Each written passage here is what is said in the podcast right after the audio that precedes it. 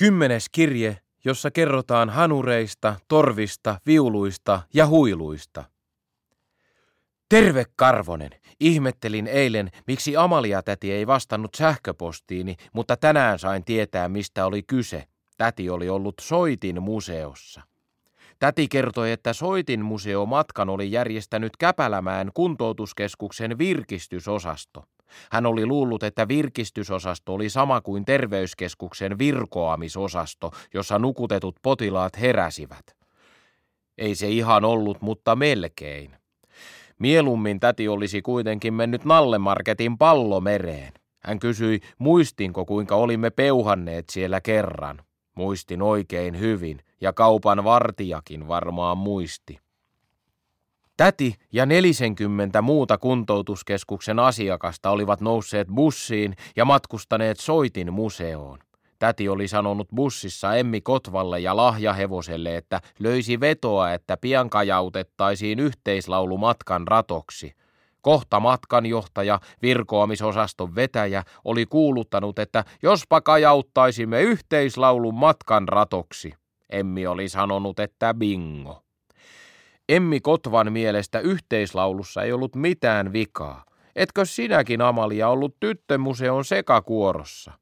Lahja hevonen ihmetteli, miten tyttömuseossa oli sekakuoro. Eihän siellä ollut poikia. Ei ollut, mutta aika sekaiselta se kuoro oli kuulostanut.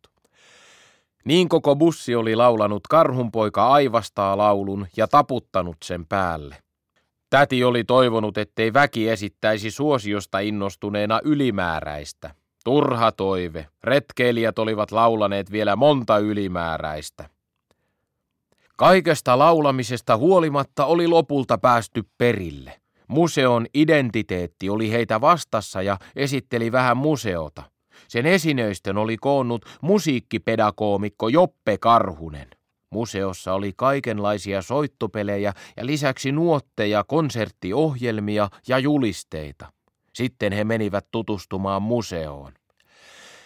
Täti kertoi, että museossa oli pianoja, kanteleita, harppuja, pillejä, rumpuja ja tietenkin, jos jonkinnäköisiä torvia, kuten orkestereissa yleensä, varsinkin Karhumäen VPK on torvisoittokunnassa.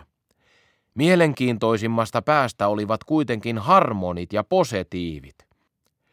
Täti oli sanomansa mukaan aina ollut kiinnostunut niistä, johtui varmaan hänen harmonisesta ja positiivisesta elämän asenteestaan. He tulivat jousisoittimien osastolle. Siellä oli kaiken kokoisia viuluja, selloja ja bassoviuluja. Emmi Kotva sanoi, että hän oli lapsena soittanut viulua, kunnes naapurit pyysivät lopettamaan mutta viulu oli yhä lähellä hänen sydäntään. Seinällä oli yksi viulu, jonka vieressä oli lappu. Siinä ei lukenut ei saa koskea, vaan Antonio Samovarius 1644-1737.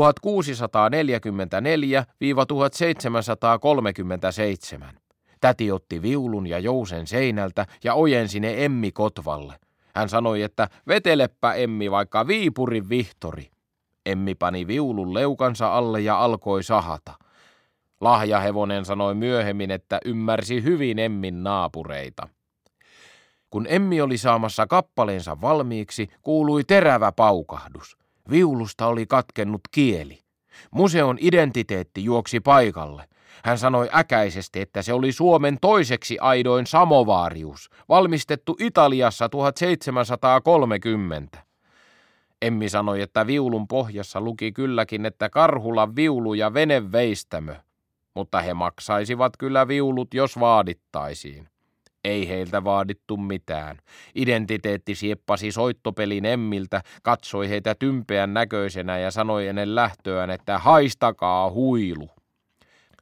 Paluumatkalla he suunnittelivat Emmin ja Lahjan kanssa haitaritrion perustamista – sen nimeksi he kaavailivat kolme hilpeää hanuria. Että sellainen se tädin soitin museomatka sitten oli.